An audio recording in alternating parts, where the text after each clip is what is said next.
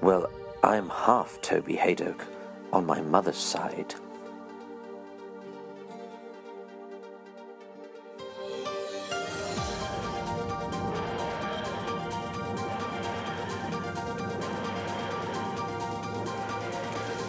Hello, I've largely dispensed with these intros because they were rambling and frankly irrelevant. Uh, however, just a little bit of context because I referred to my next interviewee's brother a couple of times uh, during our chat, and that is because I'm the warm up man for University Challenge. Yes, there is a warm up man for University Challenge, and frankly, who else were they going to get? And uh, I mentioned Doctor Who in my comedy, which I'm occasionally wont to do, and a young lady in the front row pointed to the man next to her and said, His dad was in Doctor Who. Uh, and I got chatting to this chap. Um, and fortunately, I knew that being the son of the person mentioned, that this guy was a writer for Holby City. So uh, that broke some ice, and uh, he befriended me on Facebook, and I knew he would he was related to this next person. Uh, so uh, I said, could could he maybe facilitate an interview?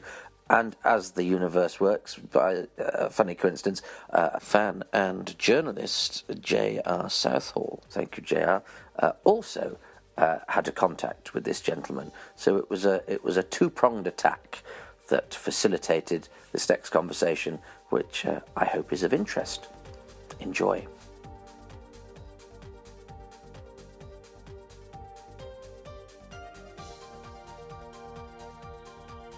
I'm on Skype again. Uh, this time to uh, the United States, and I'm, I'm, polishing off an era in one go because uh, I'm talking to a gentleman who had a key role in a, a, unique Doctor Who production. So I'm going to ask him who he is and why I'm talking to him about Doctor Who. My name is Matthew Jacobs. I was the writer and co producer for The Eighth Doctor, which was produced here and was made as a TV feature and, and a backdoor pilot by Fox, Universal, BBC, and uh, you know, like a million people. Someone said that the Eighth Doctor was kind of like the George Lazenby of doctors, but he's probably more affectionately regarded um, than George Lazenby. Paul McGann is, you know, is just wonderful. I'm very proud, however, the fact that all this dialogue in the movie was mine, even though the movie has been criticized for its plot and for certain aspects by Whovians. It's definitely, you know, he's definitely a very affectionate character, and I'm very proud of that. And I love, you know, what Paul McGann did with him. We were so excited, and we were hoping it would continue. He probably never liked the wig, but uh, uh, but you know that kind of went with the territory in terms of the romantic interpretation. I think that Phil Segal um, and everybody kind of had of of the Doctor at that time. It was the mid nineties. Yes, and it's interesting you, you, talk about the plot. Somebody said to me once, "Would it be your dream to write for Doctor Who?" And I said, "I, do you know, I don't know because I wouldn't know where to start, and because you've got the whole of time and space, that blank canvas must be of all programs with Doctor Who the most daunting of all." Yes, and especially because the brief was so complex. They were trying to launch the Doctor in the States, and at that time um, the Doctor did have a following, but only of like a hundred thousand or so, which I think now is much bigger because of the wonderful work, you know, that Russell and those guys did in the sort of like you know 2005 or whenever it came back. I think um, you know it was a struggle. Added to which, when you try and make a feature film from what is basically a half-hour show, TV show, it's always a struggle. I mean, you know, if you look at The Simpsons, the, the feature version of that was kind of disappointing.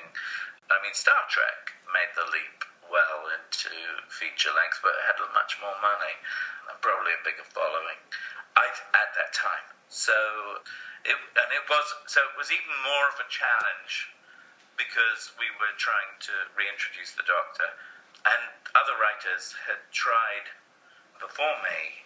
They were very much TV contract writers for Universal, and uh, they they were all American. And uh, I got hired basically because like all the parties knew me. I had a good relationship with the BBC. I had a good relationship with uh, Amblin because of who were vaguely attached via Phil Segal at the time when I was hired, and uh, uh, because of Young Indy, and Trevor Walton who ran Fox knew me well, and so you know everybody was kind of on board. And when I walked in the room, I came in with a very simple pitch. I, basically it was one sentence. It was Doctor, who am I? It was uh, it was you know, and I think that's the most successful aspect of the TV movie, which is really the first half uh, when he has amnesia, and through his amnesia, he's he's seeking to define himself and you get his very affectionate romantic character, which is what I was going for very much. Um, very human in many in many ways, not quite as strange when he says he's half human on his mother's side. You know, there was a certain joke there, the way in which humans, you know, you say you're half uh, on his father's side, sorry, um, you say you're half Jewish on your father's side. If you look at the calendar at the beginning on the uh, in the TARDIS, um, it's actually the Jewish calendar. And we're not saying that he's Jewish, but the calendar that being that number actually was Phil Segal's idea, and uh, uh, it was lovely. Basically, I said. I tried to put aside the daunting nature of writing for such an iconic figure who was iconic to myself because I'd always, always loved the Doctor from when I was a small boy. And uh, I put, tried to put that aside um, and just uh, just bring my bring myself to the table as if this was a dream come true. Really, you know, like when you're a child and you say, "I'm Captain Kirk," or you know, "You're Spock." Let's go play and you're, you know, you go out into the playground and you run around being, you know, Emma Peel, or though I never was Emma Peel, I was always John Steed. Steed, sorry. Yeah. And uh, I think, uh, so that was the joy of writing it, really. And it kind of flowed out fairly quickly, and then suddenly we were in production before we knew it, even though that was still a struggle. And, uh, and then everybody had, uh, you know, had their two cents worth to throw in, and uh, primarily, I think that was the reason I got co-producer credit was because um, I had to deal with that, um, and so I was on the set up in Vancouver. Yeah. Uh, your, it wasn't your first exposure to Doctor Who because your dad, Anthony Jacobs, was Doc Holliday in The Gunfighters. Yes, that was one of my first, or I think my first experience. It was, uh, I think it was my birthday, and on birthdays, my dad would always take us for a treat of some kind. And his treat that year, he was playing Doc Holliday. Obviously, I loved um, Doctor Who, so he took me to TV Centre, and I got a chance to kind of see what they were doing. And I got to meet, I, you know, I got to meet Hartnell, and I got to meet these people pretty awestruck. I remember being put behind the set of the bar. We were sitting behind the set, and there were, yeah, like you have a small mirror on behind somebody who's a barman. Well, that mirror was on a slider, and they would slide that aside, and the camera would be looking through the, the where the mirror was, obviously not in shot, to get some kind of an over the shoulder. So I was sat beside this camera and given a set of headphones, and I could hear and see on a monitor what was going on, and I could listen to, I think it was Rex Tucker who was directing that. I could listen to all the activity that was going on in the control room. I think it was around that time, you know, I treasured this because I was always in awe um, of what my father did. And so I kind of fell in love not so much with the acting, but what the director was doing. And even though I did go into acting, uh, I, I was pretty awed by that. So, so there you go. So that was it. And then obviously, I Rex Tucker um, met me, and then he cast me in a classic serial he did called Point Counterpoint, which I then, you know, and I, I always thought I would look like James Bond. um, and then when I saw that, I didn't hide behind the sofa, I hid under the stairs. I thought I was worse than a Dalek. I'm doing it these days. Um, but that, you know, that I was in the National Youth Theatre, it was a long gap. Um, I was recently in a movie called Boxing Day that came out in Britain. Um, and, and so, you know, so you know that's kind of started up again a little bit. I, I got the impression from your brother that um, your dad was a very meticulous actor who who used it, and, and and his for him the voice was the key to the part. Was that right? I would imagine that's true. Um, he yes, he was like a lot of actors. Um, uh, certainly, I think classically trained as he was, he would find. I remember when he did uh, War and Peace, um, which also I went um, and visited. He was obsessed with the fact that Bolkonsky had to have a certain kind of ring on his finger and those kind of details that, of course, you never see. Um, but that they would be, they were very good. For, they're very good for the actor to have at least some little thing, a watch, something that is unique to a character's. Um, is a choice that only that character would have made. It makes you feel, it gives you a reference. So yes, he was very meticulous. Um, I haven't seen that um, that that gunfighter since. sorry. Uh, he's very good in since it. I was writing it. He's very good in it. Um, He was, thank you. Um, I mean, I mean, thanks for you know, uh, thank you for saying that. That's the, you know, it's always appreciated when um, people remember my father. well, and and so had, had, was did you mention this at any point during um, making uh, the Paul McGann thing? I think it was one of the reasons I was hired. Ah, well, Yeah, Americans like that. They say, "Oh my God, he actually, uh, you know, he actually is an alien. We've got to hire him." Now, you, it was interesting that you talked about um, seeing the Doctor in sort of romantic terms. Um, what was what was the impetus behind that in terms of how you wanted to change him from um, being a stranger to a more sort of Byronic sort of figure? That's very good word that you've used there, ironic. Um, I always saw the most charming, well, the, my most favourite, my, my favourite um, aspect of the Doctor was his ability to step back from humans um, and have a tremendous amount of sympathy for them. Um, I personally um, have written various things. I wrote a script for Zoetrope that was a sci-fi piece that never got made, um, and it was very. I love that business of stepping back and almost a philosophical approach. And when the Doctor says, "I love humans," they see patterns in everything. I think that for me summed up um, his perception and his love uh, of, of humans. And obviously, uh, you know, he comes off as a, you know, as a human. So um, I wanted to, you know, to express that, to express that affection he has, not to be rather standoffish or superior. I think um, there was also another aspect, which is um, something that um, the idea was to sell him a little bit more to an American audience because the BBC weren't that keen um, um, on reviving him.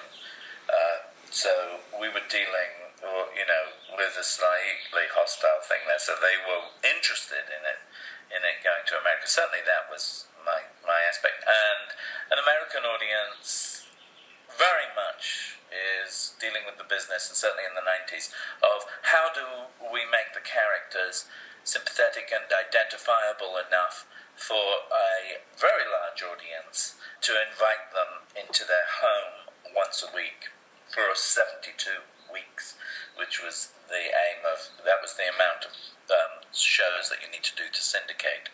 Mm-hmm.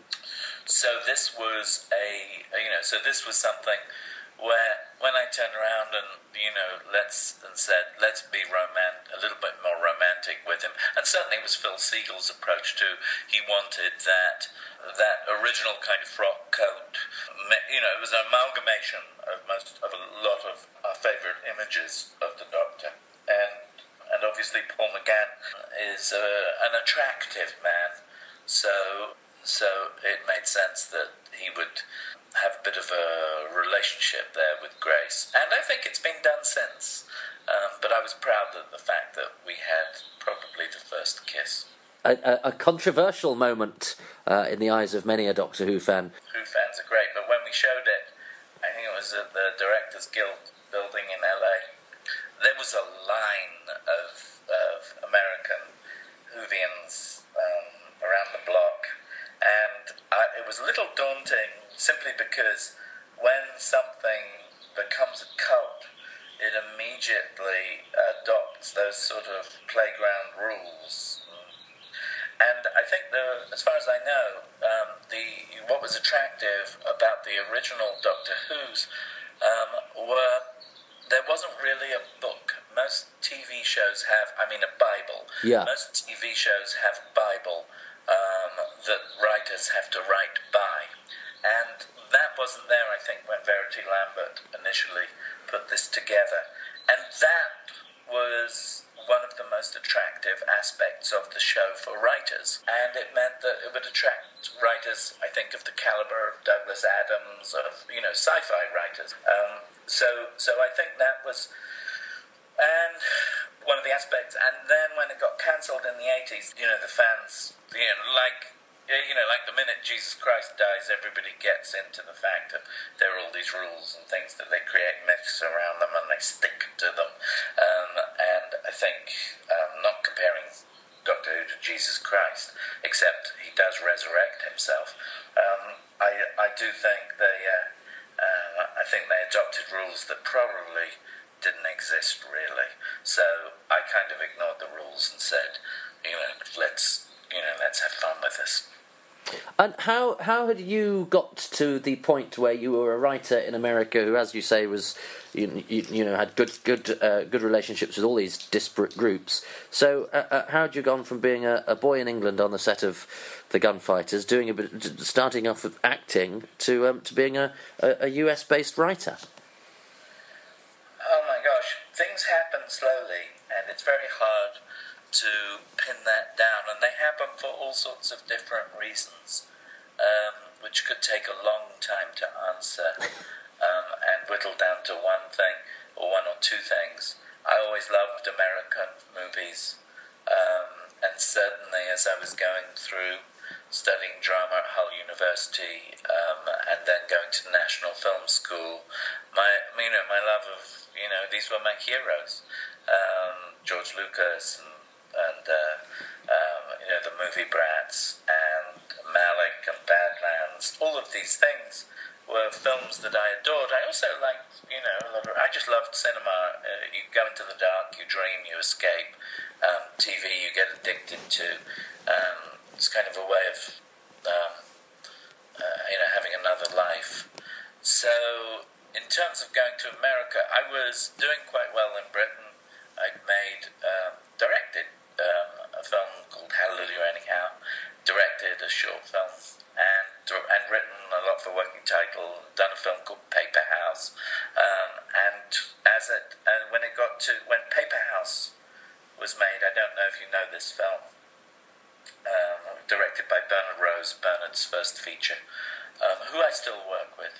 Uh, this film did very well. It got a great review, a brilliant review from Roger Ebert, who sadly died the other day. Yeah. Um, he um, and that review uh, basically launched us in the states. I got an American agent.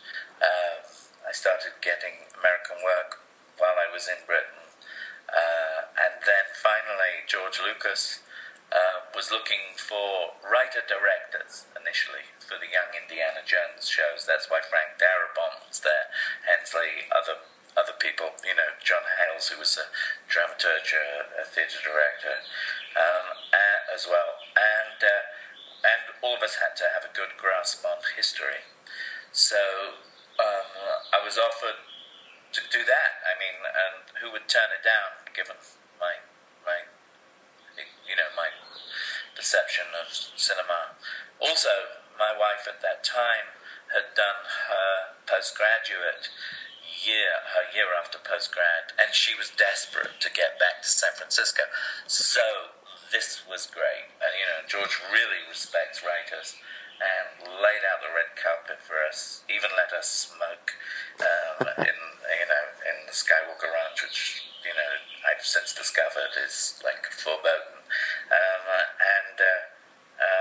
and so, uh, you know, after about a year of doing that, and uh, I just started getting work, piles of it, and, uh, um, you know, through the 90s and stayed. And I do like it in the Bay Area, and um, and I also love Britain. I went back to do to do uh, Mother Time, and obviously Doctor Who. So uh, so. I think that's. Does that answer your? Yeah, no, that's that's great. And um, with with uh, Doctor Who, how optimistic that it was going to make a series? Well, in in America, it's a very um, you know spending money on a series is is it, it, it's like to get a series off the ground on a major network is like winning, winning Miss World. Um, you, you, your chances um, or, or winning the Grand National. You know, if if you just get in the race, to be quite honest, that's that's that in itself is a big achievement a backdoor pilot is really what it says. You know, you're sliding in without really going through the business of making a pilot or even a few shows um, where they where the series part are investing. Basically, this is a TV feature part, and they're hoping to pull in series. So yes, it was a long shot, but we knew there was an audience base there. So so everybody was very optimistic and we had a six and a half million dollar budget, which is, uh, you know, for 1990, whatever it was, six, 1995 when we were shooting, um, is a, quite a bit of money. So they were up in Vancouver and they were optimistically building the TARDIS as if it was a set for a series rather than a feature. So they spent about, as far as I remember, um, $2 million just building that set. And uh, I couldn't believe the size of the cloister room. Um, the cloister room is meant to be one of the smallest rooms in a church. Um, and, you know, when they said, well, we want to have the climactic fight with the master in the cloister room, let's do that. I said, well, there's not going to be much room to have the fight. And they went, no, no, um, this is this is going to be, and it was Christmas, and and uh, uh, they sent me a model. You know, it had to be delivered by almost a truck um, the scaled down model of what was the cloister room, which is in fact that big grand cathedral yeah. with the of harmony um, in the in the center of it. And I went, oh, okay, right, I see. Um, we can we can really have some fun. I wish I still had that model because Whovians would probably love it. There's a lot of stuff I had then, but I don't have it anymore. I think it got broken up by my kids and used for, um, you know, used for spare parts in their little adventures.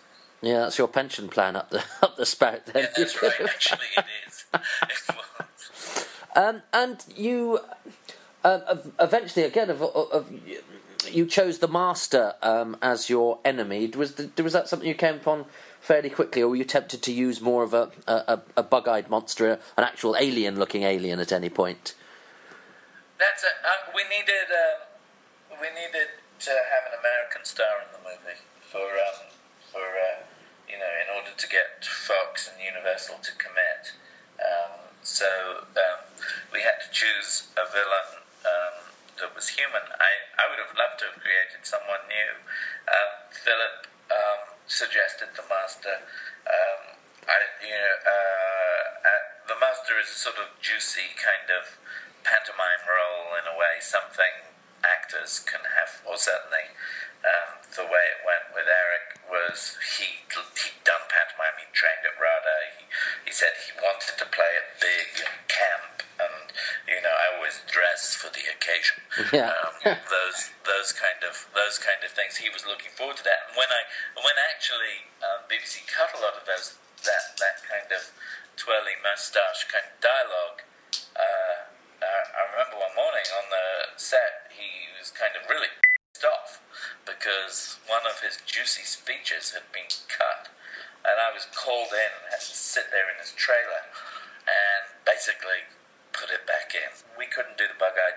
thing. They had wonderful designs for it when they were putting together the Bible for the for their when they wanted when there was going to be a series. Um, so uh, you know, I mean, if, I think if you did it now, um, uh, you'd probably end up with some wonderful creatures. I think the thing about the Doctor is it, they are basically earthbound stories in my imagination. Um, and as well as being, you know, having an English writer on board, an English star, you've got an English director, and I think Geoffrey Sax does a does, does a great job. He made it look wonderful, and he did the, you know, and also, you know, also he had to deal um, uh, you know, with the politics of, of the film. I think it's probably the only film that's set in San Francisco um, with a car chase on the flat. You know, yeah. there are no hills. There are no hills in Vancouver. And um, what about we, what about Philip Segal, who was the sort of driving force behind it? Is it fair to say it wouldn't have happened without him? It wouldn't have happened without him. It's absolutely true. And, and, what was his vision of Doctor Who? What did he want to? What did he? His vision, his vision was this romantic Doctor. Um, uh, his, you know, he was, he was a fan. You went to his office, and the first thing I, I was given after my pitch had, had hit home was the key to the TARDIS, uh, which, which I've still got somewhere, I think. And when you look at it now, are you do, do, are you happy with with um, what they did with your script? I was very happy. Um, you know, Jeff did a wonderful job. Um, all the actors were were were, were great. Um, um uh, I I wish it could have been a more singular vision as as a um, as a film, but I think that happened when they brought it back to life, and you had a showrunner who was a writer. So I think I think um, I am happy with with what was done. Um, uh, I think they did. You know, they really did a wonderful job. And and what is in the we're talking about something you did many years ago now. So what is what is in the world of Matthew Jacobs now? What are you up to? Well, uh, the TV movie kind of died uh, certainly here in 2007. So my life kind of changed then. I moved away from doing the sort of big TV um, because I'm in San Francisco. Um, you know, I'm not in the heart of American TV, and so I went back to kind of writing writing feature films. I did a bit of I did a bit of lecturing you know, visiting lecturer at the Austin Film School, UCLA, things like that.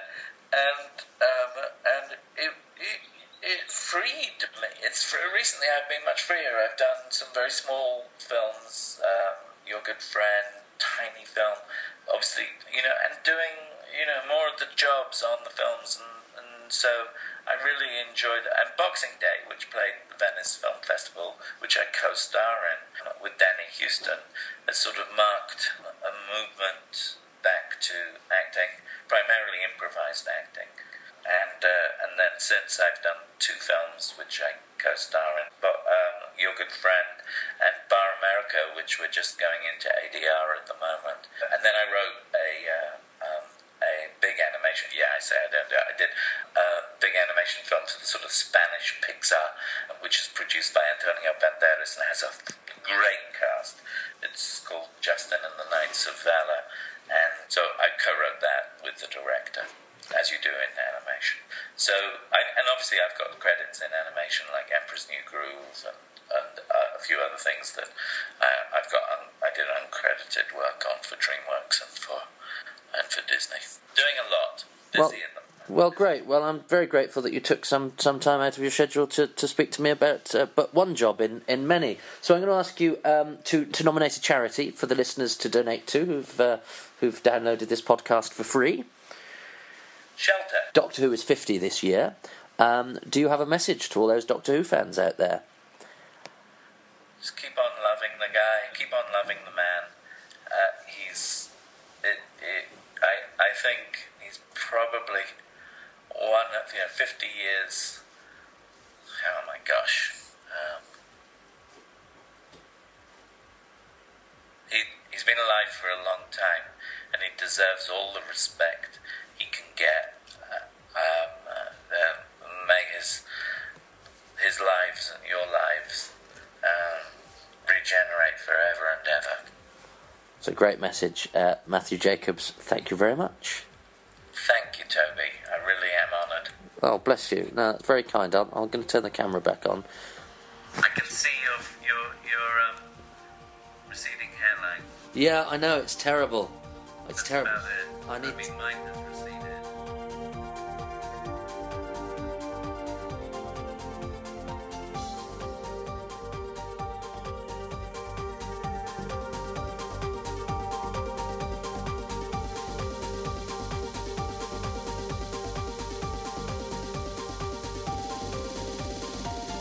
My thanks to Matthew, who had to put up with a few technical glitches as we did the interview, and it didn't phase him at all. Um, what a nice man. Uh, his charity is Shelter, which is www.shelter.org.uk. Uh, please give to them if you can, especially if the weather's like it is now. Uh, my next interviewee, I'm thrilled about because it's somebody that's never been interviewed about Doctor Who, uh, although she worked on over 30 episodes spanning Jon Pertwee through to Peter Davison. So uh, tune into that one. And uh, thanks for listening to this podcast. Uh, my name's Toby Hadoke. I'm such an anorak that my DNA actually contains polyester. Bye.